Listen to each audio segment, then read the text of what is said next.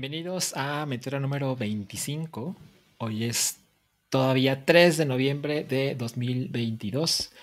Es eh, apenas la segunda semana in a row que este show eh, consigue estar en vivo, al aire. Me da muchísimo gusto poder estar con ustedes. Una disculpa porque originalmente esto iba a empezar a las 9.45 hora de la Ciudad de México. Pero bueno, para los que ven el hype, este, se darán cuenta que duró pues, más de lo que yo tenía en mente. En algún porcentaje es mi culpa porque hablé no sé cuánto tiempo, pero mucho tiempo de la película Bardo de Iñárritu. Entonces, este, pues bueno, lo siento. La verdad es que sí tengo el compromiso intenso de que se cumpla la hora de, de cada emisión. No se logró esta semana, pero bueno, justo la intención es que esto empiece antes. Eh, sé, que, sé que muchos de ustedes también ven el show de Un Ojo desde Alemania, con Den Show y con, con Lani. Este es, este es Este, no sé si va a haber hoy Un Ojo desde Alemania. Posiblemente no, pero bueno, la intención es que no, no se empalmen las cosas. Veo que algunos de ustedes están aquí. Muchísimas gracias, Hugo Irineo. Como cada semana te agradezco muchísimo que estés estés por acá.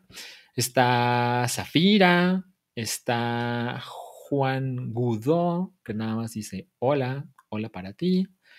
Eh, Sile Dunkel, Salchi me duele que el hype no le haga ride a Meteora. claro, claro.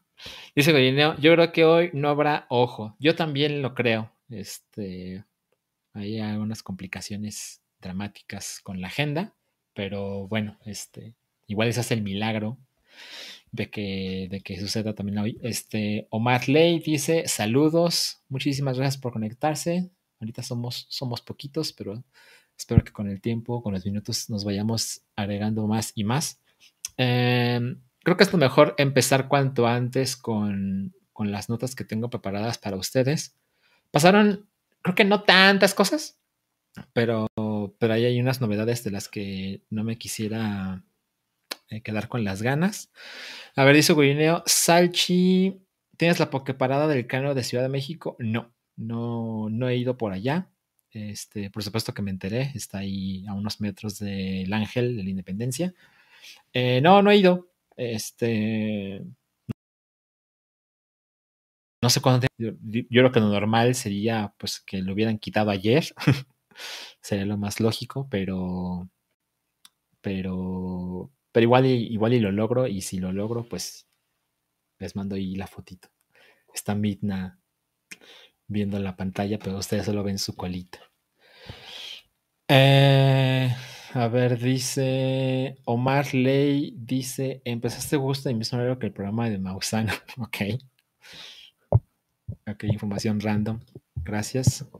Dice, mmm, ¿por qué piensas? No, espera. ¿De qué, ¿De qué están hablando? No sé de qué están hablando en el chat, pero bueno. Este. Bueno, a ver, vamos a empezar cuanto antes. Con la firme intención de que esto no dure demasiado, pero ya sabemos cómo terminan esas promesas, particularmente conmigo. Eh, dice Eric Joab, ¿me gustan aún tiene el programa? Pues yo creo que sí. Eso dice el chat. No tenemos razones para no creerle. Miren, la, la escaleta que tengo para el día de hoy este, hay unas cosas que, que no quiere dejar pasar. Vamos con. Ay, no, es que, espérense, es que Midna ahora. No. De un momento, porque Midna ya se puso intensa. Ahora regreso.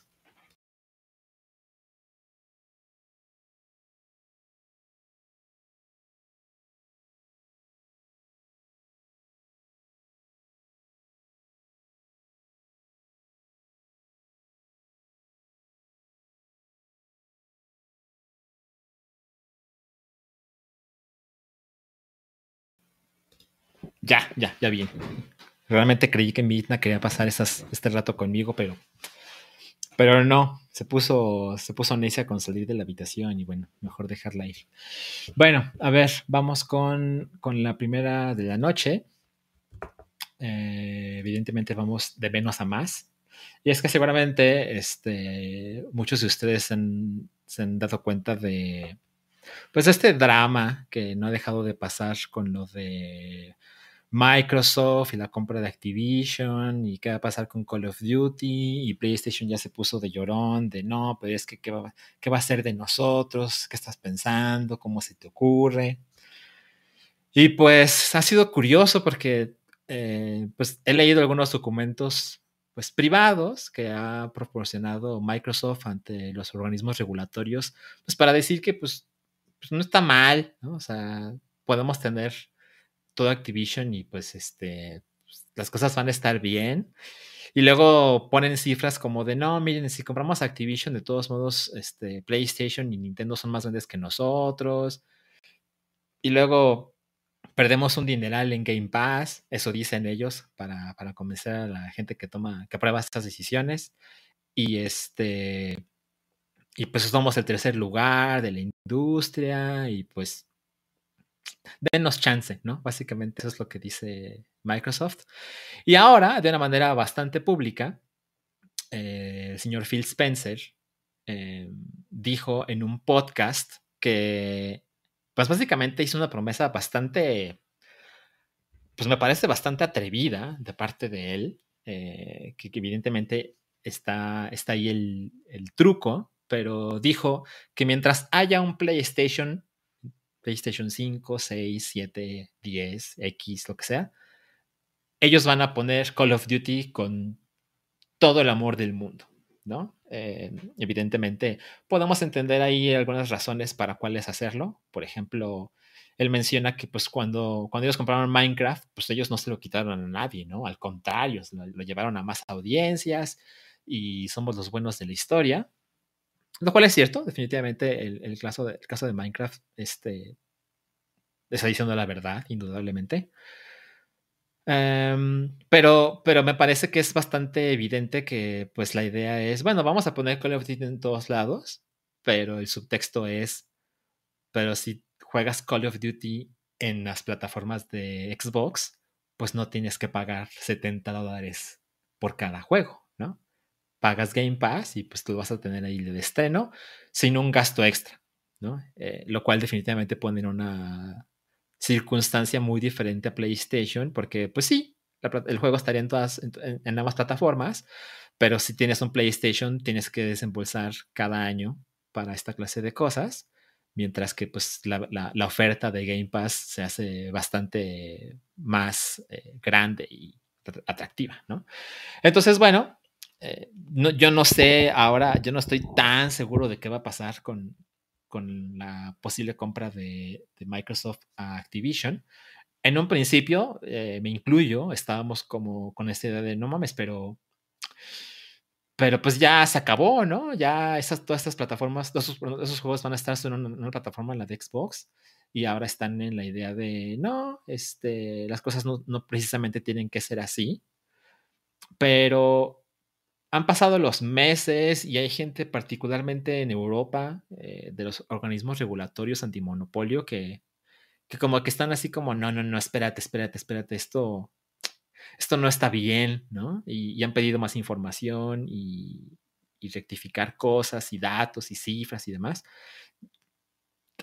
Creo que ha llegado al punto en que no sería tan sorprendente que se determine que Microsoft no puede comprar Activision.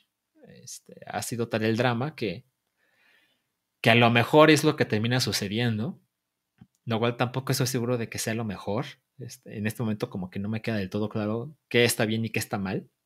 Pero, pero sí, creo que hemos llegado a ese punto de, pues a lo mejor no pasa. Este, a ver, por ejemplo, dice, a ver, dice Gurineo. El que publiquen en PlayStation implica que el equipo de desarrollo debe tener acceso al kit de desarrollo propietario de Sony, ¿correcto? Inclusive para futuras plataformas puede haber conflicto de intereses, ¿de acuerdo? Es como parte de, del drama, ¿no? Es los dueños, Microsoft, de, Call of Duty, de Activision, tendrían acceso privilegiado a los planes a futuro de la otra empresa rival eh, muy comparable entre Sony y Play, eh, perdón, entre PlayStation y Xbox. Entonces, pues podría tener ahí algunas consecuencias que claramente son poco éticas, ¿no? Y eso es como solo uno de los puntos cuestionables dentro de, del desmadre que quieren hacer, ¿no? Y luego continuó Gurineo, ¿eso se presta para espionaje corporativo? Sí, exactamente. Definitivamente es algo que puede suceder. Y pues, pues yo también entiendo a Sony con su luchita de no, pero pues es que no podemos dejar que Call of Duty se vaya así nada más, ¿no? Pues, tenemos que hacer lo, posible para, para no vernos perjudicados. Eh, definitivamente el dineral que dejaría de percibir PlayStation sin Call of Duty sería bárbaro. Eh, en fin, eh, creo que esta, esta promesa de Phil Spencer este, puede. Tampoco, tampoco podemos asegurar que es para siempre, ¿no? Las cosas cambian, la gente cambia. A lo mejor, a lo mejor Phil Spencer tiene toda la idea de, mantener su palabra, pero, Phil Spencer no va a estar ahí siempre. En algún momento llegará otro y va a decir, no, pero qué barbaridad. O sea, evidentemente Call of Duty es nuestro, solo lo vamos a tener nosotros y se acabó. Eh, a lo mejor, este, es difícil mantener esa promesa con el paso del tiempo y de las inversiones que ellos terminan haciendo. Eh, yo, yo además he manifestado múltiples veces que a mí no me encanta la manera de, trabajar de, Microsoft con esta idea de, pues vamos a resolver nuestros problemas creativos pues con billetazos, eh, vamos a gastarnos aquí estos miles de millones y vamos a comprar estas franquicias y pues ahí está, ¿no? ya, ya tenemos un super portafolio de, juegos chingones que la gente quiere. A mí, este, no, no es algo que me, llame mucho la atención. Yo soy como de esos románticos, ¿no? De, ah, pues las cosas están saliendo del todo bien, pues vamos a hacer juegos más chingones, ¿no? Eh, claramente Microsoft dice, no, pues los puedo pagar, ¿no? Y pues con esos, con esos las cosas salen. Em, dice Rubicel Sainz, Salchi no se puede hacer superchat. Ah, chinga, yo no sabía eso. Chale. Este, la verdad es que tuve unos problemas con YouTube porque. Porque. Pues creo que les conté la semana pasada, pero te mandan un pin por correo eh, tradicional a casa para confirmar que sí vives donde vives. Y ese, ese código con, gran frecuencia lo estoy googleando, no llega, ¿no? Y lo pedí una y otra y otra y otra y otra vez y simplemente no, no se podía. Entonces, pues este, al final lo, pude solucionar de una manera como, pues, como a la mala, ¿no? Este, los, obligué prácticamente a certificar que soy yo, que yo soy yo. Y por eso las suscripciones siguen activas. quiero agradecer, por supuesto, las suscripciones de los, los miembros del canal que pues son un gran motivante para que esto suceda, sin duda. No sabía que no podía super chat, lo lamento mucho, pero bueno, este, lo voy a intentar solucionar para la próxima semana. Es, ojalá me hubiera enterado antes, ¿verdad? Pero pues gracias por el aviso, Rubicel, definitivamente lo tomaré en cuenta. Dice Marley, Salchi no quiere nuestro sucio dinero. No, sí lo quiero, la verdad es que sí lo quiero. Oboro Entertainment dice, creo que el punto de inflexión de que dejen PlayStation 4 es que no están seguros si Call of Duty sería algo que te hiciera cambiar de consola aún PlayStation 4 tiene IPs muy fuertes, aún si Xbox compró estudios a la mayoría. Sí, absolutamente de acuerdo. La verdad es que las cosas no, no, son nada sencillas, ¿no? es así como que una conversación de cinco minutos y ya, ya todos estamos claros con lo que va a pasar. Pues no, así no son las cosas. Eh, vámonos con la siguiente nota. Y es que... Ah, ah, ah, hablando de Call of Duty, no quería dejar pasar la oportunidad. Pues hay gente que, como yo, que está como, pues definitivamente prefiero el formato físico y evidentemente no soy el único, pero claramente somos minoría. Hay gente que no tiene problema alguno con comprar sus juegos 100% digitales.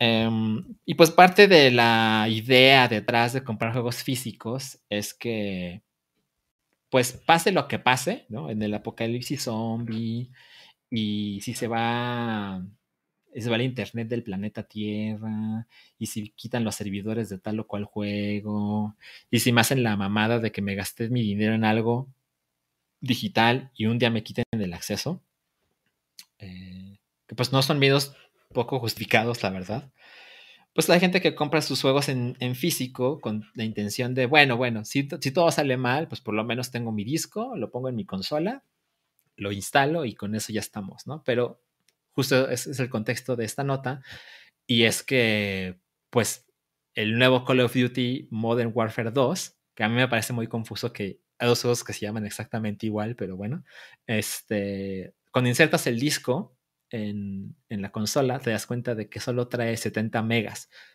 específico. O sea, quiero ser eh, como muy enfático, no son 70 gigas, no, trae 70 megas. Es decir, el Blu-ray en el que está esto almacenado podría ser un CD.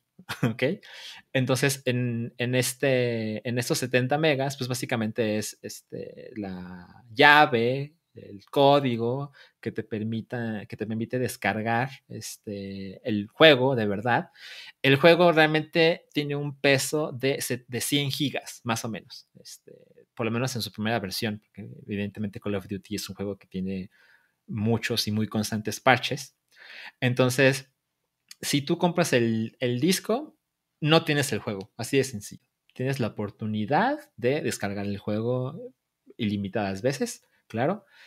Pero, pues sí, es, bastante ridículo que pasen esta clase de cosas. Em, por supuesto, es, fácil entender la postura de, Activision, el bueno, pues es que los juegos son muy grandes, este, puedo simplificar los procesos y lo hago de esta manera, y de todos modos, puedo imaginar un directivo decir, bueno, pues de todos modos tienes que descargar el juego múltiples veces para tener la última actualización y jugar en línea y esta clase de cosas.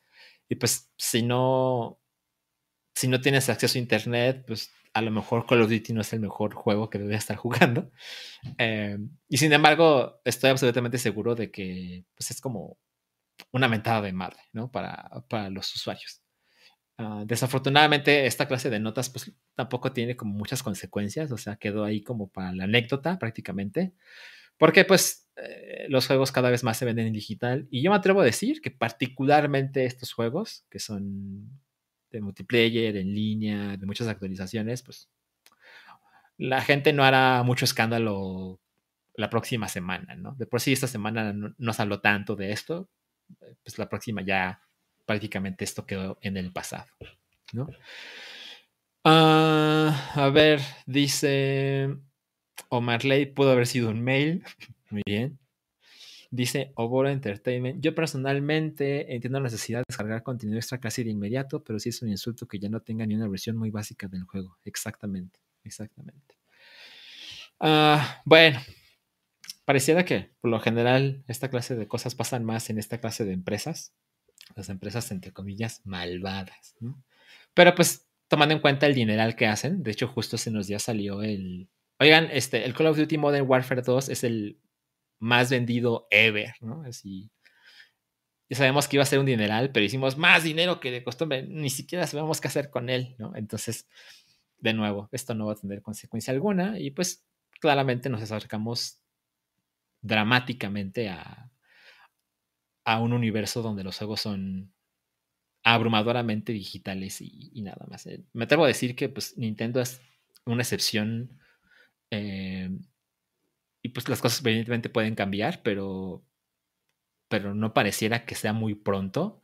Porque pues definitivamente Nintendo tiene muchas ventas digitales, pero pues tan crean el formato físico que hacen cartuchos. ¿Me explico? Esta idea de haciendo como cosas a la antigua, pues por supuesto que tiene sus ventajas. Obvio. Bueno, vámonos con la siguiente nota y es que eh, ya sabemos cuándo se estrenará la serie de The Last of Us en HBO y es que será el 15 de enero. Eh, ya toqué un poquito el tema eh, del hype, lo cual, este, o sea, todo cool, pero hubiera preferido que esto solo fuera de Meteora. Pero bueno, ahí en la conversación evidentemente salió, salió un poquito más de, de conversación respecto de The Last of Us. Y es que hay algo, o sea, lo lamento por los que vienen del hype y ahora están viendo esto, pero bueno, este, puedo tratar de ser breve. Eh, a mí me parece que, porque no lo puede mencionar cuando, cuando esto realmente fue noticia, la, pues la elección de, de Bella Ramsey, que aquí les voy a poner una fotito, Bella Ramsey, a quien todos conocemos como, como la reina osito de Game of Thrones, Este, pues bueno, ella fue seleccionada para interpretar a Ellie. Y pues esto ya pues, tiene unos meses que sucedió, evidentemente, pero por cosas de, de Meteora y de mis tiempos no pude decir lo que pensaba. Pero el punto es que posiblemente voy a ser súper cancelado y demás, pero denme un poco de paciencia para exponer mi punto. Yo no creo que ella sea la mejor opción para interpretar a Ellie.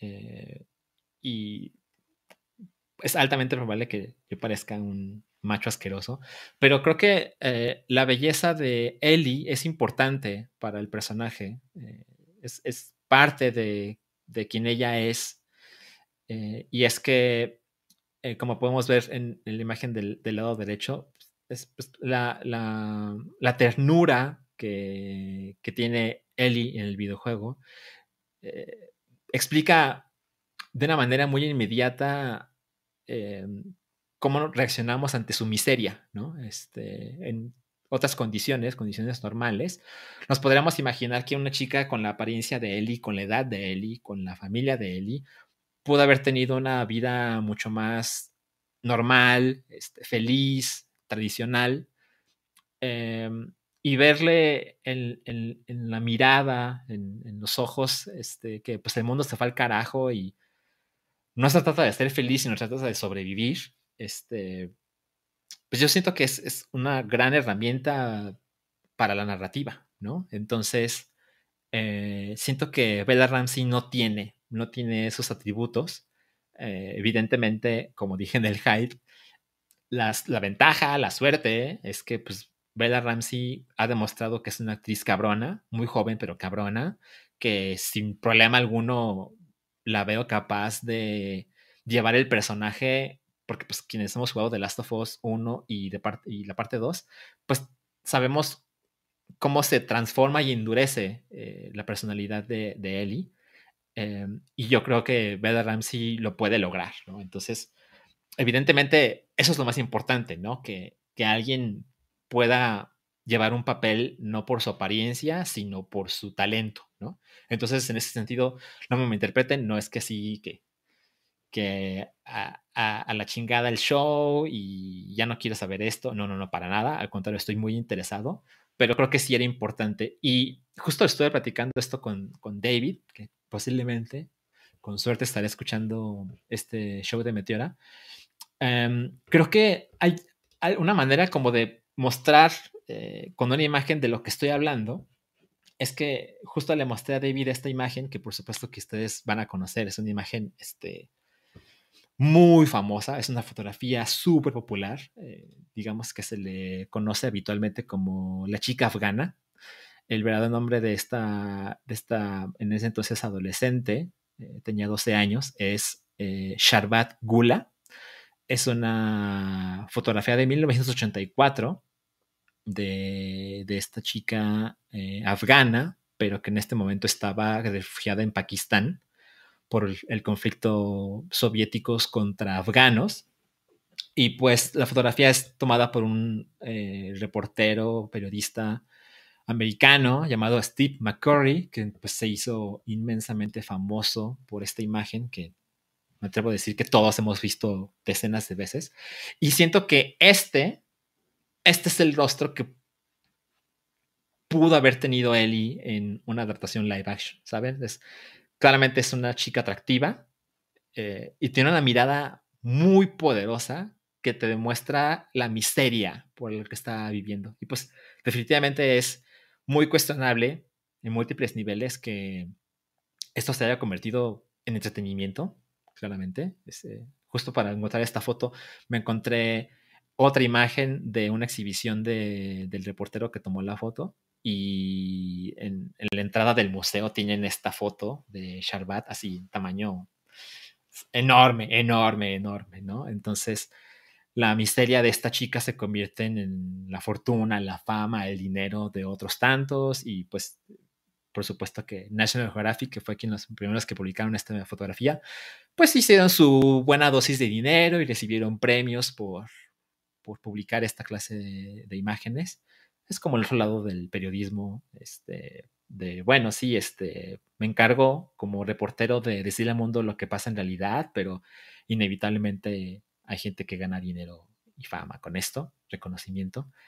Y hay algunos periodistas que este, es como tema para otro podcast, pero pues no han soportado vivir ese éxito y algunos pues han tomado decisiones muy dramáticas porque no soportan este peso moral. Pero bueno, lo que quiero realmente decir es que creo que alguien como Sharbat podría haber sido el modelo a seguir para una adaptación del mundo apocalíptico de The Last of Us, porque ves esta imagen y en medio segundo sabes lo mucho que ha sufrido esta chica y lo diferente que pudo haber sido su vida en otras circunstancias, ¿no? Entonces, yo no creo que tenga Bella Ramsey esas cualidades, pero tiene otras. Entonces, habrá que esperar. Y otra cosa que evidentemente me interesa mucho con la adaptación de The Last of Us es este.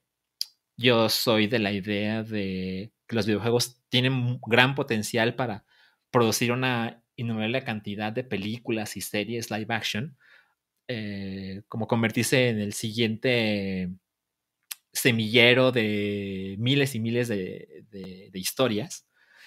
Y siento que The Last of Us es como de, los, de la última década la historia que, de videojuegos que es digna de llevarse a cine y o televisión. Entonces, eh, como lo que está en juego con la serie de Last of Us es más grande de lo que uno pudiera imaginarse. O sea, no solo es el beneficio de Naughty Dog, el estudio creador del juego, o de Sony, así, y con su nueva decisión de hacer películas o series, o de HBO, sino que siento que puede ser un make or break, un éxito o fracaso de llevar esta clase de historias con un gran presupuesto en una gran plataforma eh, de cine y televisión que definitivamente tienen un público enorme, ¿no? Entonces, si The Last of Us llegara a fracasar, me parece que habría un retroceso importante para llevar esta clase de historias a otras pantallas.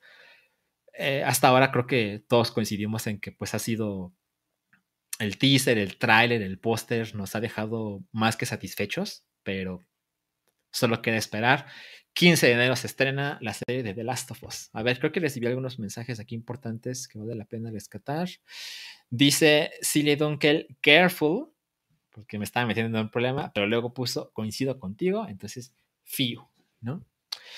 Eh, a ver, vamos a ver, dice, eh, ay, no, ah, es que se mueven los chats y de repente dice Eric-Joab, estoy muy de acuerdo contigo, Sachi, tampoco me gustó la elección para Eli. Ojalá, este, y creo que tiene potencial para que suceda. Eh, vamos a quedar tranquilos en cuanto la veamos, ¿no? Pero hoy, 3 de noviembre, hasta entonces, tengo mis dudas, ¿no? Em, a ver, dice Ugurineo. Yo tenía entendido que la actriz había retirado de la actuación por problemas de salud mental y a los meses anuncia su interpretación en The Last of Us. No tengo idea no tengo razones para dudar en Guineo, no tengo idea. Lo que sé con toda certeza es que le preguntaron, eh, pues periodistas, si ella ha jugado el videojuego y contó una muy breve historia y es que cuando fue a hacer el casting, le preguntaron, pues la gente que está haciendo la serie, le dijeron, oye, mm, ¿has jugado The Last of Us? Y ella dijo, la verdad no. Y le dijeron, mantente así. Que me parece que son esta clase de ideas que tienen las producciones para, pues para no malear a un, a un actor o actriz, para, con, porque definitivamente a lo mejor si les dicen, no, juégalo, porque si no, no tienes el papel, este, es como esta idea de, es que tú queremos que tú hagas esto, ¿no? Queremos que tu actuación sea como la del juego. Y seguramente eh, eh, la gente detrás de la serie tiene otras intenciones o prefiere que la actriz haga una interpretación o que escucha al director o que no se deje influenciar, vaya. Eh, sin embargo, eh, Bella Ramsey, la actriz, dijo que sí se ha asomado a ver gameplay del juego, entonces está familiarizada, no es que no lo conozca de ningún modo, no es que, no es que le llegó el guion y dijo, ¿qué es esto? Este, no, no, no, o sea, conoce cosas, pero no ha jugado el juego con sus propias manos, ¿de acuerdo? Como para tener esa distinción. Rubén PR dice, el verdadero punto del cambio de Ellie en The Last of Us es la pérdida de inocencia. Espero que el guion y la actuación de Ramsey reflejen eso. ¿De acuerdo? Muy de acuerdo. Fernando Belmont ya llegó y dice, buenas noches, me pena llegar tarde, pero ya estoy aquí para disfrutar mi tierra. No te preocupes, estás en muy buen tiempo y luego ya ves la repetición. Farkis dice, pinche notificaciones de YouTube, le di notificarme y no llegó nada. Buenas noches, muchas gracias por estar aquí, Farkis, te lo agradezco, cabrón. DDT, pues es obvio que pase esto con The Last of Us porque la industria de los videojuegos genera más ganancias que todo Hollywood. Exacto, totalmente. Muy de acuerdo con lo que dices. Bueno, en fin, eso es lo que pasó con eh, lo que pasa con The Last of Us en su adaptación para HBO. La siguiente noticia, a lo mejor a ustedes no les parece llamativo, interesante, digno de comentar. A mí la verdad es que sí me sorprendió y me sorprendió, me sorprendió mucho. Y es que eh, hace unos días, de la manera más casual, este, a ver, esperen, estamos ahí, aquí seguimos aquí seguimos y aquí seguimos. Tuve que unos problemas en la computadora. Este, de la manera más casual se dijo, ah, este, Mega Man 11 es el juego más vendedor de toda la franquicia. Y yo, e, en mi burbuja del internet, la verdad es que no, no vi que más gente le diera importancia a la nota. Esa fue mi alarma. Este, y fue tal como lo que dejó en mí que dije, no, no, no mames, o sea, tengo que averiguar un poquito más de esto, ¿no? Eh, y resulta que Mega Man 11 se convirtió en el juego más vendedor de toda la franquicia de Mega Man con tan solo, porque sí me parece un número bastante pequeño, haber vendido 11, no, perdón, 1.6 millones de unidades en todas las plataformas. Este número, estas ventas, abarcan hasta el 30 de septiembre de 2022, o sea, prácticamente hace un mes, ¿no? Y resulta que el juego más vendedor de toda la franquicia de Mega Man antes de Mega Man 11 es un juego viejísimo que es Mega Man 2, que se lanzó en 1988 y durante como 30 años le bastó para ser el juego más vendedor de toda la franquicia y las ventas de Mega Man 2 hasta este momento se tienen registradas como 1.51 millones de copias vendidas. Entonces, o sea, yo sé que Mega Man no es una franquicia vendedora, lo sé y lo sabemos. Y también, este, pues entiendo esta idea de, pues, eh, eso ha influido en que Mega Man ha sido una franquicia muy descuidada y pues, pasan bastantes años sin que haya una nueva entrega. Sí, sí, sí. Eso lo sabemos, ¿no? Pero no tenía idea de que Mega Man 11 era el más vendedor de toda la franquicia, ¿no? Entonces, por ejemplo, dice Fernando Belbo, más que cualquier Mega Man X, sí, y tengo entendido que por mucho, o sea, cualquier Mega Man X ha vendido, bueno, Mega Man X3 es un juego que parte de su valor eh, en la reventa está vinculado con que hay pocas copias, ¿no? Este, vendió poco, se hicieron pocas copias, también eso es parte del problema. Si se hacen pocas copias hay pocas ventas, pero, pero pues deja tu Mega Man X, ¿no? Pues, pues hay varios, pero pues yo me imaginaba, no sé, no sé, yo tenía otra, otra, otra percepción de la franquicia. Tampoco es que me quitaré el sueño cuántas copias vende Mega Man, pero ayer y hoy sí me puse como, no, a ver qué pedo. Entonces, me puse a hacer una investigación, este, que la verdad es que no me tomó tanto tiempo, pero les hice unas gráficas cosa que no hago ni en mi trabajo, ¿eh? pero pues, para que vean cuánto me llamó hasta la atención, resulta, aquí ya tenemos, ¿no? resulta que Mega Man en todos sus años, en sus décadas, ha vendido 38 millones de juegos, ¿ok? Todos los Mega Man, todos. Que pues, wow, ¿no? O sea, Mega Man, Mega Man 11 vendió 1.6 y toda la franquicia ha vendido 38, como para que se den cuenta, pues como contextualizando un poco las cosas, ¿no? Entonces dije, ah, mira, voy a poner este, este, este comentario nada más por mi ego. Ajá, te amamos por el esfuerzo. La verdad es que sí procuro esta clase de cosas como el valor agregado para meter. Me toma bastante tiempo la escaleta, tengo que aceptarlo. Volvieron las gráficas, como dicen John Jr., exactamente. Vamos a dejar ese comentario. Miren, entonces me puse a pensar como, a ver, Ok, Mega Man ha vendido 38 millones de unidades. Quizás sería interesante, a ver si estamos de acuerdo, quizás sería interesante saber cuántas copias han vendido otros juegos que se hicieron grandes, no necesariamente que empezaron, pero que se hicieron grandes en la misma época, es decir, la época del NES, del Nintendo Entertainment System, ¿no? Porque yo creo que estamos de acuerdo, o sea, yo cuando pienso en Mega Man, inevitablemente pienso en, en el Nintendo, ¿no? En el NES.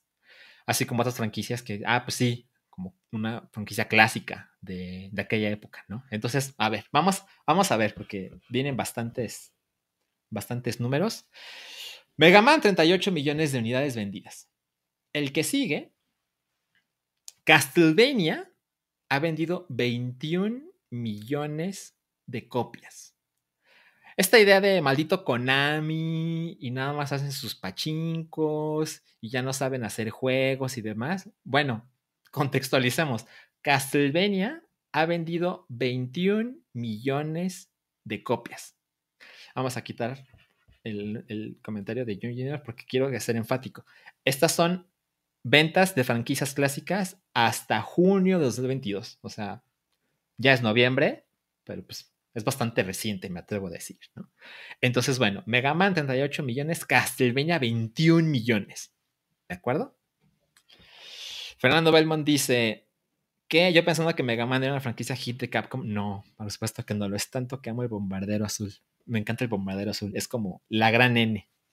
Bueno, vamos con la siguiente. Eh, la siguiente franquicia que busqué para ustedes. Miren, Super Mario, nada más lo puse por la maldad, obvio, pero pues es que es inevitable, no, podemos no mencionarlo. Super Mario ha vendido 395 millones este, de juegos. Eh, no nos debería sorprender, o sea, me atrevo a decir la franquicia más popular de, de, videojuegos en todo el planeta, pero por supuesto que lo puse para contextualizar, ¿no? O sea, Super Mario Mega Man y Castlevania más o menos empezaron más o menos por los mismos años. La diferencia no puede ser más pronunciada, ¿no? Siguiente franquicia que busqué para ustedes, Zelda. Eh, Zelda ha vendido 123 millones de copias y me parece muy importante mencionar que como 30 de esos millones son de Breath of the Wild, particularmente para Nintendo Switch, por supuesto, pero también hay su milloncito casi dos milloncitos del Wii U. ¿Ok? Pero bueno, Zelda, que es una franquicia súper amada, súper respetada, que cualquier compañía quisiera tener este, algo de ese calibre. Bueno, Zelda, entre comillas, solo ha vendido 123 millones de copias, por supuesto dejando muy por detrás a Castlevania y Mega Man, ¿no? Pero la diferencia con Super Mario es notoria. Siguiente franquicia, Metroid. Risas grabadas. Solo lo puse porque también cuando pienso en Metroid, la verdad es que si pienso en el NES. Y bueno, así, el peor, ¿no? El, burro de la clase, 17 millones de copias vendidas. Y esto, recuerden, como es hasta junio 2022, esto incluye los milloncitos que trajeron con Metroid Dread, ¿ok? Entonces, no, muy mal, muy mal. Y luego así de, pues es que ¿por qué no hay otro Metroid? Bueno, pues aquí están los números, ¿no? Como para entender las cosas por qué pasa. Siguiente franquicia, Tetris. La verdad es que también cuando pienso en Tetris pienso en el NES. Y bueno, Tetris eh, tiene, a diferencia de estas franquicias, esta está en todos lados, en múltiples versiones. Tetris eso, Tetris aquello, Tetris eso, Tetris aquello. Ha vendido hasta ahora, hasta, bueno, hasta el jueves 22, 496 millones de copias. ¿De acuerdo? A ver, spoiler, dice Goyineo. Ojalá esté Dog Hunt y Punch Out en esa gráfica. No, no los puse. ¿Por qué? Porque busqué Punch Out y no, no fue fácil este, encontrar como el acumulado de copias de toda la franquicia. Y Dog Hunt, pues, o sea, pues es una franquicia, pero pues es una franquicia de un juego, ¿no? Entonces, este, no, no lo quise poner, como que sería poco sorprendente, ¿no? O sea, si nos vemos que Dog Hunt vendió 50 mil unidades, pues decimos, pues qué, o sea, pues mucho, es poco, pues es un juego, ¿no? Este, Fernando Belmont, jaja, yo también amo Metroid, empiezo a creer que me gusta lo que menos vende, así, así nos pasa, y luego nos dicen mamones. Siguiente franquicia, Dragon Quest, que por supuesto también de orígenes de la era del NES, del Famicom, solo ha vendido 85 millones de unidades, lo cual me parece wow, o sea, yo, yo juraba que vendía más. Este, básicamente es más o menos lo que, lo que vende Zelda, pero si Zelda no tuviera Breath of the Wild, ¿saben? Pero yo recuerdo en los 90 cuando, eh, como en esos fun facts que uno se podía enterar antes del internet, es así como, no, es que Dragon Quest, cuando sale un nuevo juego, eh, obligaron a, la compañía, a Enix en aquel entonces, a vender a Dragon Quest en fin de semana porque, porque cuando, cuando lo lanzaban entre semana la gente no iba a la escuela o no iba a trabajar, ¿no? Entonces, pues como que yo me imaginaba, no, no mames, pues debe vender 100 millones de unidades, ¿no? Cada juego, ¿no? Este, tenía yo 8 años, un poco comprensivos. Pero no, resulta que Dragon Quest, 85 millones de unidades en la historia. Y bueno, ya nos acercamos claramente al final de esta lista, solo para contextualizar, pero Kirby, que también es una franquicia que inevitablemente me hace pensar en el Famicom, solo ha vendido 46 millones de unidades, lo cual creo que eh, como que siento que dice más de lo que aparenta y es que pues Kirby es como una franquicia que está presente en prácticamente cualquier consola de Nintendo. No es que sea un personaje de Nintendo, pero se le trata como tal, ¿no? Eh, hay más alianzas humanas que comerciales para que eso suceda. Y todos estos años de Kirby, 46 millones de copias, nada más, ¿no? Este, más que Mega Man, el doble de Castlevania y como tres veces Metroid. y bueno, siguiente franquicia, Donkey Kong, que también franquicia clásica de toda la, de toda la vida de Nintendo, eh, le alcanza para 65 millones de copias. También sabemos que la franquicia de Donkey Kong eh, realmente, realmente nunca ha sido así como la mega vendedora. Yo me atrevo a decir, de hecho no lo googleé, pero me atrevo a decir que el juego más vendido de toda la franquicia de Donkey Kong es Donkey Kong Country, Donkey Kong Country 1, porque ese juego sí fue como una revolución eh, de entretenimiento casero. Sabemos lo que significó Donkey Kong, el juego de arcade para Nintendo, pero, pero bueno, le alcanza para 65 millones de copias vendidas. A ver, ver algunos comentarios que creo que vale la pena mencionar. Este dice Natiño Carrillo. Pokémon no, este, porque creo que nos estamos desviando. Recuerden, son franquicias clásicas, pero de la era del NES, ¿de acuerdo? O sea, eh, por supuesto que Pokémon fue mucho más para acá. Eh, entonces, solo para contextualizar lo de Mega Man, franquicia de NES, busqué otras franquicias este, de, de esta época. Pero luego voy a hacer una, excepción que van a decir que es trampa, pero de nuevo, solo es para contextualizar.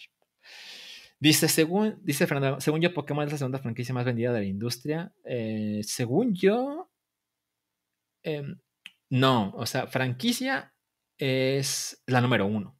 Pokémon es la número uno de todo el mundo. Y me refiero a películas, libros, videojuegos, lo que sea. O sea, la franquicia. Pokémon es la franquicia más grande en el mundo. Ugorineo, Ugorineo, ¿qué, ¿qué, está pasando? Ugorineo, pues, pues no es francamente, no creo que la gente lo recuerde como franquicia del NES, ¿no? O sea, claramente su boom pasó con con el Super Nintendo y después, entonces no lo puse. Pero, pues para que, para continuar con, esta lista, vean lo que puse por acá. Y es que aquí es donde dice trampa. Solo para darnos una idea de las cosas, no estoy hablando de la franquicia de Grand Theft Auto, que es una franquicia que es así. Las mamás los conocen, las tías los, lo conocen, los abuelos la conocen, Solo estoy hablando de Grand Theft Auto 5, eh, que sabemos, sabemos lo mucho que ha salido, este, pues para 360, Play 3, eh, solo Grand Theft Auto 5 ha vendido 170 millones de copias, ¿ok? Entonces, no mames, o sea, cuando pones así los números, como que es más fácil de entender, pero ¿por qué no hay otro Mega Man? ¿Por qué no hay Castlevania? ¿Por qué no hay tal? ¿Por qué no hay tal? Bueno, pues porque las cosas han cambiado dramáticamente y ahora eh, hay muchas franquicias que se miden bajo los estándares de Grand Theft Auto 5. me acuerdo, o sea, hay, veces que de repente la gente dice, no, pues es que tal juego solo vendió, no sé, un millón de copias, ¿no? Y así como, no, no mames, pero es que un millón de copias era un chingo, un chingo. Pero las cosas luego se descontextualizan porque Grand Theft Auto 5 vendió 170 millones. ¿no? Hace una muy buena pregunta Pedro Pedro eh, y Final Fantasy. Por supuesto que pude haber puesto Final Fantasy eh, en la lista. La verdad es que no lo hice. Este. Y insisto, pude haberlo hecho, pero bueno, ya llegó Pedro Pedro a. Oye, pues tranquilo, ¿no? Pues meter, meter es gratis, ¿no? O sea, dame chance, ¿no? No puse todos, ¿no? Pero sí, por supuesto que pude haber puesto Final Fantasy. Absolutamente de acuerdo. Eh, a ver, dice Mactiel Díaz, dice, Hollow Knight vendió más que Mega Man. A ver, nada más por los LOLs. A ver, ¿cuántos, ¿cuántas copias ha vendido Hollow Knight? A ver, solo para... Me dio curiosidad, la verdad. Ya saben que yo no tengo problema con googlear a medio show. A ver, Hollow Knight. Estas cifras, por cierto, salen de, del sitio bgcharts.com, que es como la fuente para esta clase de, de información. A ver, veamos. Hollow Knight, la serie ha vendido 2.8 millones de copias. Entonces, más que Mega Man 11, sí. Eh, más que todo Mega Man, no, evidentemente no. O sea, si pusiéramos aquí la serie de Hollow Knight, estaría en el último lugar. Peor que Metroid, Imagínense. Pero bueno, evidentemente es una franquicia mucho más reciente. Wow, esto me llama, me parece muy significativo. Dice Foras, apenas este año compré Grand Theft Auto 5. Wow, hay gente que le gusta los videojuegos que para quien Grand Theft Auto 5 es un juego nuevo. Me encanta. Dice Oboro, la industria de entonces y ahora es totalmente distinta. Antes eran más juguetes hechas por 16 personas en 6 semanas y ahora requieren años y cientos de personas. Para las empresas no vale el costo. Sí, es cierto. Y eso evidentemente tiene millones de consecuencias y entre ellas, pues me atrevo a destacar, pues, pues ya no hay margen de error, ¿no? Es así como, bueno, evidentemente hay excepciones, pero en general no se pueden permitir este, fracasar porque hay tanta gente y dinero involucrado que, güey, mejor hay que hacer otro Call of Duty, ¿no? Nos quitamos de pedos, ¿no? Aunque no esté chingón, aunque no le vaya particularmente bien en reseñas, güey, ya vendimos un dineral bárbaro, ¿no? Por otro lado, dice Netiño Carriño, jaja, yo he comprado Grand Theft Auto 5 cuatro veces. ¡Wow! ¿Cuatro veces? ¿Cuatro veces cómo? A ver, cuéntanos en dónde. Yo tengo Grand Theft Auto 5 dos veces. Lo tengo para el 360 y lo tengo para el PlayStation 4. Entonces, a ver, Netiño, cuéntanos. Cuéntanos, por favor. En fin, vámonos con la siguiente nota. Y es la nota principal de esta noche. Apenas llevamos, no, apenas como, ya llevamos 50 minutos. Yo no sé cómo le hago, pero en fin. Eh, a ver, ya respondió Netiño Cariño. Dice, él lo tiene. No, es que Netiño Cariño sí está cabrón. Dice, lo tiene en 360. Lo tiene en Xbox One, lo tiene en PlayStation 4 y lo tiene en PlayStation 5. no te voy a juzgar, Netiño. Yo, yo he cometido esos errores este, otras tantas veces. No tanto, no tanto, no, no, no así, pero, pero bueno. En fin, a ver, eso es el tema principal de la noche y es que, ¿saben que creo, que es hora de una pequeña pausa?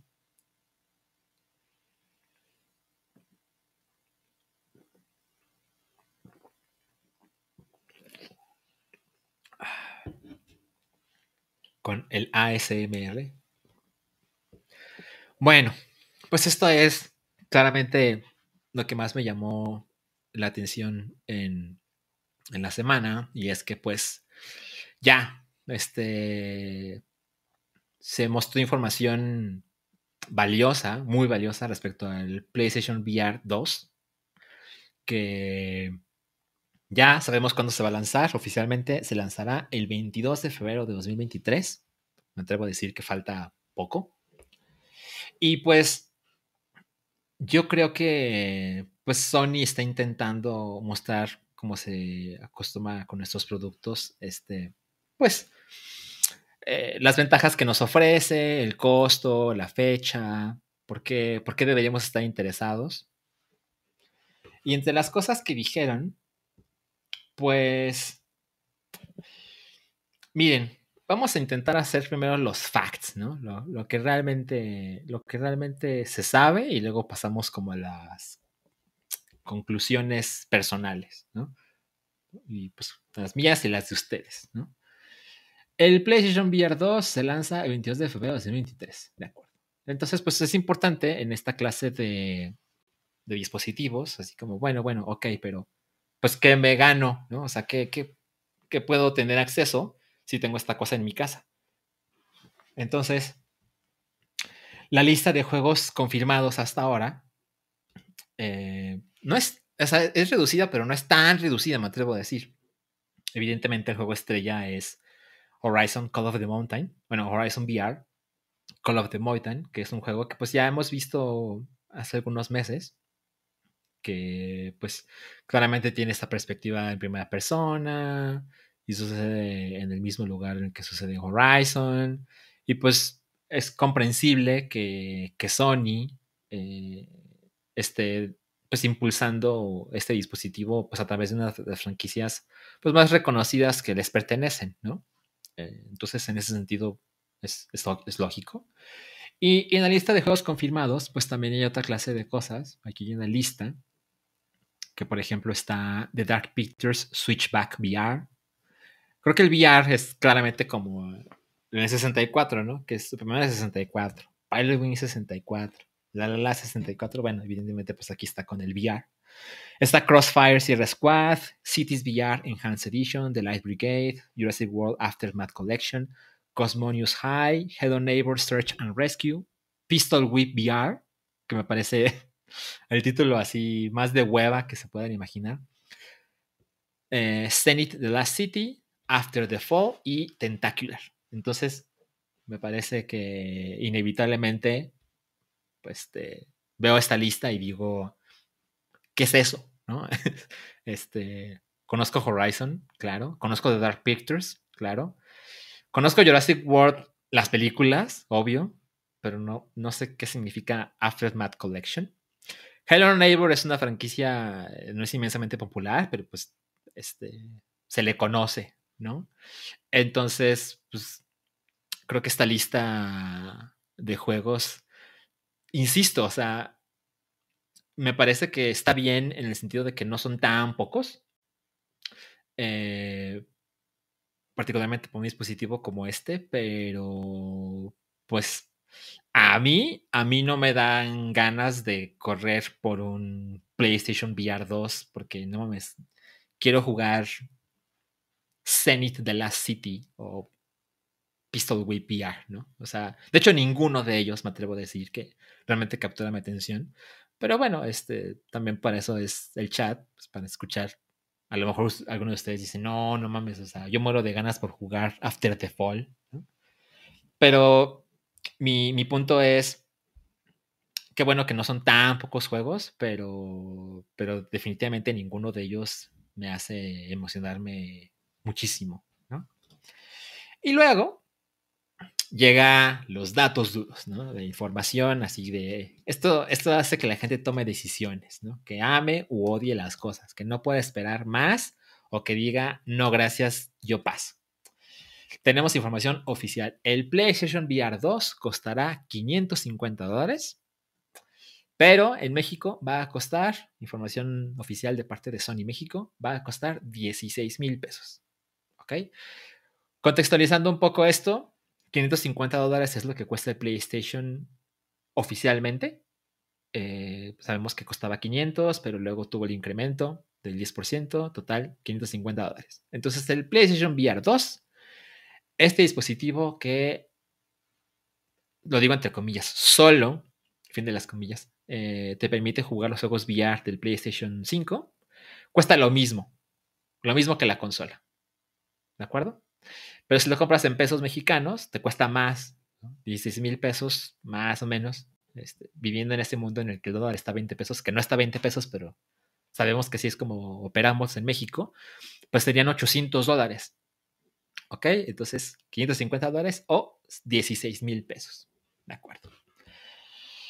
Hay otro, otro, otro paquete que tiene un costo diferente y es que pues, hay un bundle, el combo, con Horizon, que evidentemente es el juego estrella, emblema del dispositivo.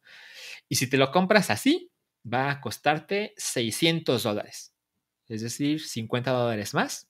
Es como si el juego costara 50 dólares. Evidentemente, este, esta versión de Horizon Call of the Mountain es, trae un código descargable.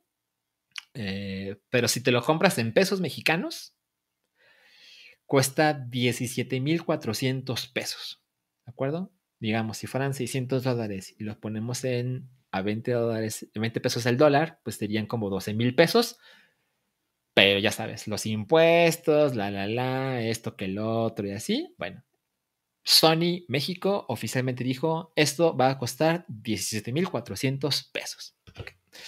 Hay una importante pausa para algo que dijo Irineo. Dice, ¿y es retrocompatible con los juegos de VR de PlayStation 4? No, no es retrocompatible. El PlayStation VR 2 únicamente es compatible con los juegos diseñados para el PlayStation VR 2. Si fuiste de esos eh, que dijo, no, sí, yo, yo tengo ganas, yo creo el proyecto, yo tengo dinero, para eso trabajo, me voy a comprar un PlayStation VR 1, eh, pues no, tus juegos no son retrocompatibles con el PlayStation VR 2. Importante mencionarlo. Gracias por, por la pregunta, ojo. Siguiente punto. Y aquí viene como los números se ponen más escandalizantes, ¿no? Si, si, no tienes un PlayStation 5, como pasa con mucha gente, y quieres un PlayStation VR 2 y un juego, que en este caso solo puse eh, la portada falsa de Horizon Call of the Mountain, porque es claramente el juego eh, eh, emblema hasta ahora del dispositivo, pero también te puedes comprar el, el, el bundle que trae ambas cosas y demás. En fin, esto te cuesta como 31 mil pesos. ¿De acuerdo? Que son como 1.550 dólares. Y pues inevitablemente pienso, no mames, pero, pero ¿para quién? ¿No? O sea, ¿quién genuinamente está así de interesado en, sí, sí, sí, sí, vi el PlayStation VR 2, vi los juegos, vi vamos a ver la lista de juegos. Vi que si me lo compro, puedo jugar Crossfire Sierra Squad, o puedo jugar Zenith the Last City, o puedo jugar Cosmonius High. Sí, eso vale 31 mil pesos en mi mundo. La verdad, yo sé que el mundo es muy grande. Por supuesto que hay gente que dice, claro, ¿no? Estoy ya listísimo, ¿no? Ya, ya lo necesito en mi vida. Pero, pero pues sí me parece, me parece, me parece una idea terrible, una idea fatal, me atrevo a decir. Eh, estaba viendo, por ejemplo, este, pues el precio de otros dispositivos VR, evidentemente son cosas caras, Es gente que, la gente que compra esta clase de dispositivos, dense cuenta, evidentemente no soy yo, este, eh, yo, yo veo esta clase de cosas y digo, no, este, no me parece que, que lo valga, ¿no? No me parece que lo que ofrece, que la experiencia que tengo a cambio, justifique eh, gastarme esta cantidad de dinero, ¿no? Hay gente que sí, y hay gente que jugó el más reciente juego de Half-Life y dijo, no, no mames, este, los, la fortuna que me gasté en esta cosa, le salí debiendo, ¿no? Este, por supuesto, por supuesto, pero pues también la idea es, yo pienso, si gastar esta cantidad de dinero, pues seguramente me gustaría sacarle más provecho y pues consumir bastantes juegos únicamente diseñados para el PlayStation VR 2, ¿no? Y pues yo creo que es muy evidente que con esta clase de cifras, con estos, con estos costos, pues el proyecto está destinado a o ser un fracaso o ser inmensamente limitado, ¿no? Es, te vas a comprar esta cosa, pero no puedes esperar tener un, catálogo enorme de opciones, ¿no? Porque cualquier estudio, hablando de no correr riesgos y esta clase de cosas, ¿qué estudio le va a poner un empeño dramático en hacer un juego chingón, fresco, interesante, innovador, cuando tus usuarios tienen que gastarse 31 mil pesos para entrarle, ¿no? Para darle la oportunidad.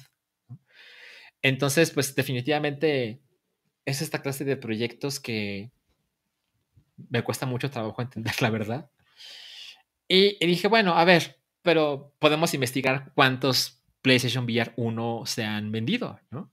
Y lo que encontré es que hasta enero 2022 es la, la cifra más reciente, que pues sí, ya para el año, esa cifra, pero tomando en cuenta que solo es compatible con el PlayStation 4, pues yo creo que los números no se van a mover más, ¿no? Este, hasta enero de este año se han vendido 5 millones de PlayStation VRs. Y eh, para dar este, como la información lo más completa posible, me encontré con un importante número de artículos que mencionan, güey, si Sony vendió 5 millones de PlayStation VRs, es un gran número, ¿eh? O sea, bien por ellos, tomando en cuenta lo que cuesta, tomando en cuenta lo limitado del catálogo, tomando en cuenta, perdón la verdad, que necesitas un PlayStation 4 para sacarle provecho, para que sirva esta cosa, pues vender 5 millones no está nada mal, ¿no? Entonces, posiblemente, solo posiblemente, Sony, con el PlayStation VR 2, tiene esta clase de planes como una barra muy baja, ¿no? Eso sí de, no, pues es que tenemos ganas de hacer esta clase de cosas,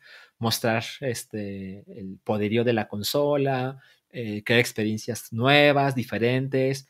No nos importa tanto que, se venda poco. Ok, de acuerdo. Este, yo también aplaudo la experimentación y, y la innovación, por supuesto. Pero, pero definitivamente a mí me queda súper claro que yo no soy un mercado para esta clase de dispositivos. Si alguien me dijera, oye, este, ¿cómo ves? ¿Me compro un PlayStation VR 2? Diga, yo creo que no, porque las opciones van a ser muy reducidas por un costo muy elevado.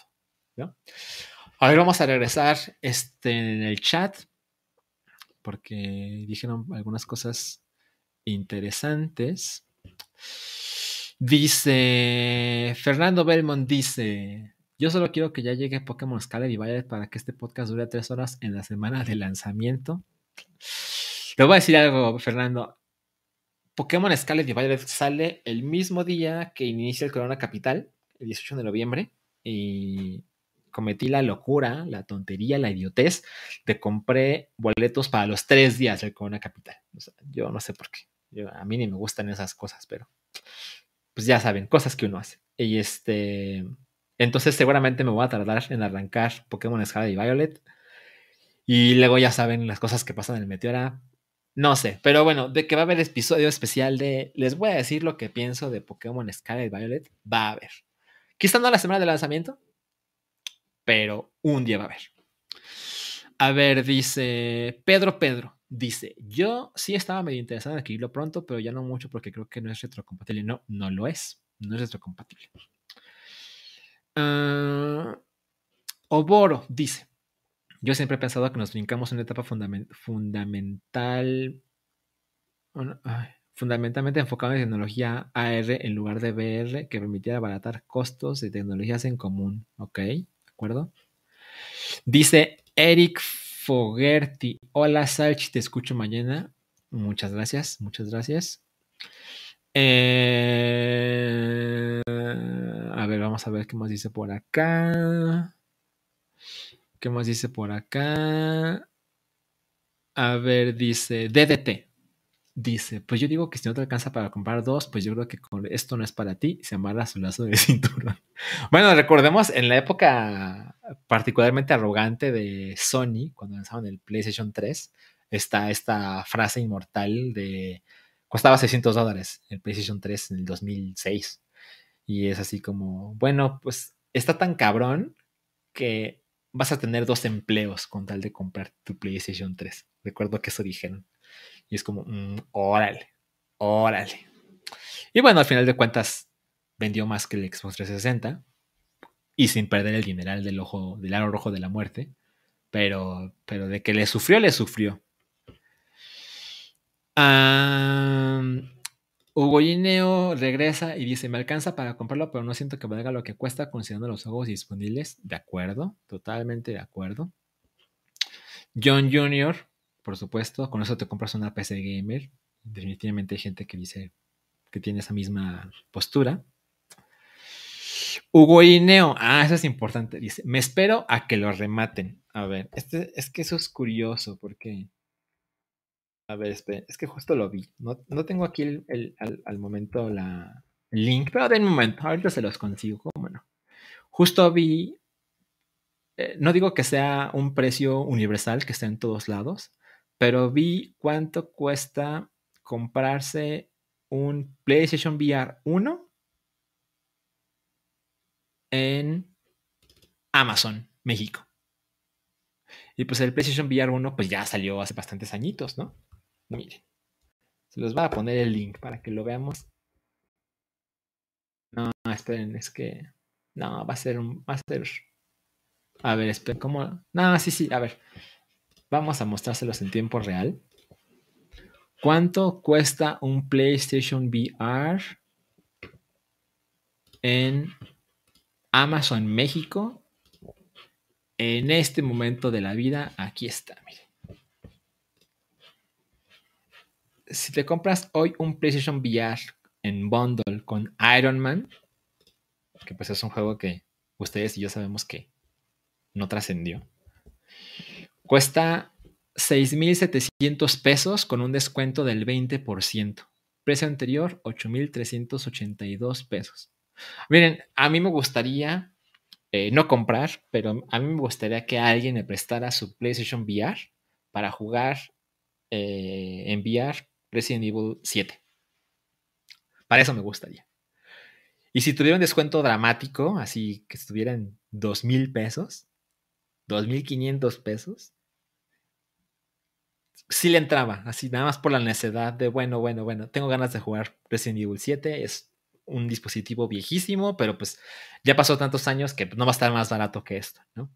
Pero si tengo que gastarme 6.700 pesos para tener esta cosa en mi casa, tantos años después, que no va a tener otro uso, que no va a tener otro juego, pues no, ¿no? Entonces, bueno, eso de me espero a que, a que lo rematen, pues no es tan no es tan, tan buena idea porque ya vimos que los remates no son, no son así de, puta, qué ofertón, ¿no? Ah, a ver, vamos a ver qué más dicen por acá. Ah, ah mira, justo John Jr. dice, Salchito has jugado con el PlayStation VR. No, desafortunadamente no. No ha pasado. O Golineo con la vieja referencia, 8 mil pesos. No, ese chiste no envejece. A ver, Eric Fogerty dice, justo eso me costó 3.700 pesos. Ah, wow. Dice Eric Fogerty, yo te lo prestaría, pero no vivo en Ciudad de México. A ver, cuéntanos, Eric, pues, ¿cómo lo conseguiste, no? Porque, insisto, este, el precio que yo me encontré en Amazon, me lo encontré por accidente. Realmente no, estoy buscando cuánto cuesta un PlayStation VR hoy. Este, no soy tan interesado. Pero bueno, eso es seguro de que se puede conseguir este, el mejor precio. Seguramente eh, para empezar, este, pues el de Amazon es nuevo, entonces no me sorprendería que haya algún lugar en el que lo puedes conseguir, pues, seminuevo y en buen estado, pero seminuevo y pues seguramente con un precio mucho más accesible. Fernando Belmont dice, dice, ay, ay, eh, se mueve. Resident Evil 7 te gustan las emociones fuertes, ¿eh? Bueno, adoro, ya le he dicho múltiples veces, adoro Resident Evil 7. Eh, el final no es tan chingón como el principio. Pero en general, me la pasé bárbaro. Y siento que jugarlo en, en billar debe ser así de, no mames, qué manera de destruirme. ¿Por qué me hago esto? ¿No? Bueno, a ver si nos responde Eric cómo lo hizo para conseguir su PlayStation VR en 3.700 pesos. En fin, yo, yo, yo no imagino buenas noticias con el PlayStation VR 2. Miren, llevamos exactamente una hora con 10 minutos y tengo que decirles algo. Estamos en el final del show. Este, lo logré, ¿no? Estoy luchando para usar mejor su tiempo y mi tiempo. Eh, entonces, vamos en buen camino. Este, definitivamente es un show más breve que de costumbre. La invitación, por supuesto, para, para los que no tienen idea de ser miembros del canal. Hay cuatro tiers y este, les puedo decir que hay por lo menos un show exclusivo al mes. Particularmente las diferencias es con el tier más alto, pueden ser parte del show conmigo. Eh, los puedo invitar a hacer contenidos aquí conmigo, compartir la cámara y tener una conversación con todos los demás.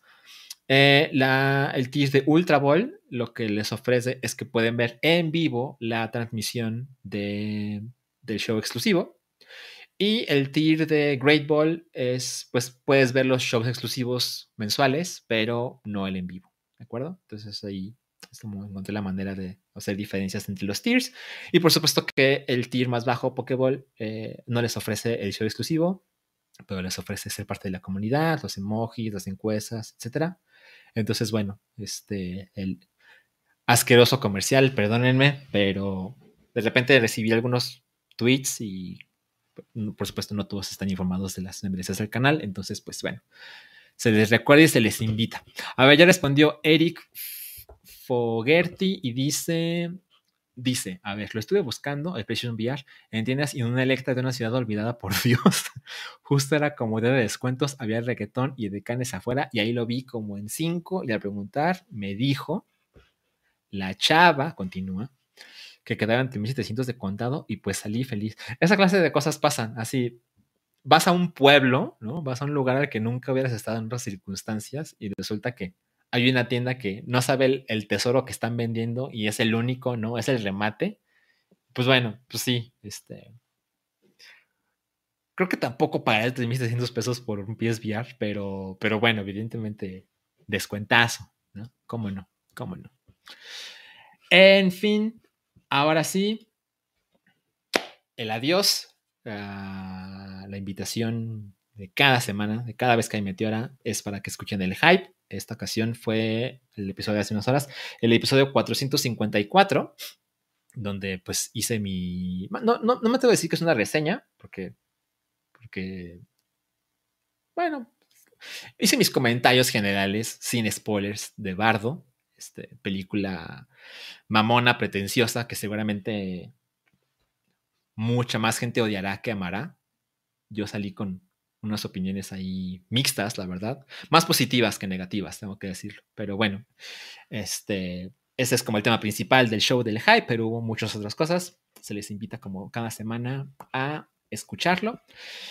Vamos a ver los últimos mensajes de la noche. Dice Omarley, gracias por tu tiempo, Salchi. Gracias, gracias por agradecerlo, Omarley. A mí me gusta mucho hacer esto y con ustedes es más fácil. John Jr. dice, Salchi, ¿vas a ir al EGS? No, no, nunca he ido al EGS, principalmente porque no vivía en esta ciudad y ahora que vivo en esta ciudad, yo no creo que el EGS sea un show interesante, la verdad. Pero les deseo la mejor de la suerte. Eh, espero, espero que pasen unos días y, me digan, no, no mames, estuvo poca madre. Ojalá, ojalá para la gente que, que sí está interesada y que sí se va a atrever. Yo me puedo quedar con, con la duda, la verdad. Eh, o por, no, Salchi, las meteoras más chingonas como te descargué la dura como una y media adicional. No, no, cállate. Eh, Hugo Gineo, ¿ya jugaste Bayonetta 3? Ah, no, porque soy un necio. Imagínense, por eso, por esto. Siento que a veces opero de maneras que no son muy, muy convenientes para tener un contenido como este, pero tenía mi copia de Bayonetta 3 en las manos y dije, ay, pero me dan ganas de jugar todo Bayonetta, y Bayonetta 2 y entrarle a Bayonetta 3. Ah, pues en esas estoy. Entonces, estoy cerca del final de Bayonetta 1. Este, perdónenme por ser así, amigos, pero bueno, eh, me tiene muy feliz que las reseñas han sido eh, abrumadoramente positivas. Bien, bien por Platinum Games. Ah, Fernando Belmont dice: Gracias por este meteora, maestro Pokémon. Descansa. Gracias a ti, Fernando. Ahora sí, hemos llegado a el último slide del show. Muchas gracias a todos por conectarse. Eh, no sé qué tanto voy a poder mantener esta, esta idea del meteora, pero bueno, este, gracias esto por, por acompañarme. Somos 88 personas. Y, y pues qué bien, ¿no? Es bastante tarde, pero aquí estamos. Mira, dice Gorineo, ja, ja, yo también comencé a rejugar desde el primer Bayonetta. Ya ves, no soy el único. La verdad es que la historia de Bayonetta me ha parecido súper pendeja. Eh, y, me parece muy fascinante que, que, la gente de Platinum como que se lo toma en serio, ¿no? Y así como, no mames, pero es pura pendejada.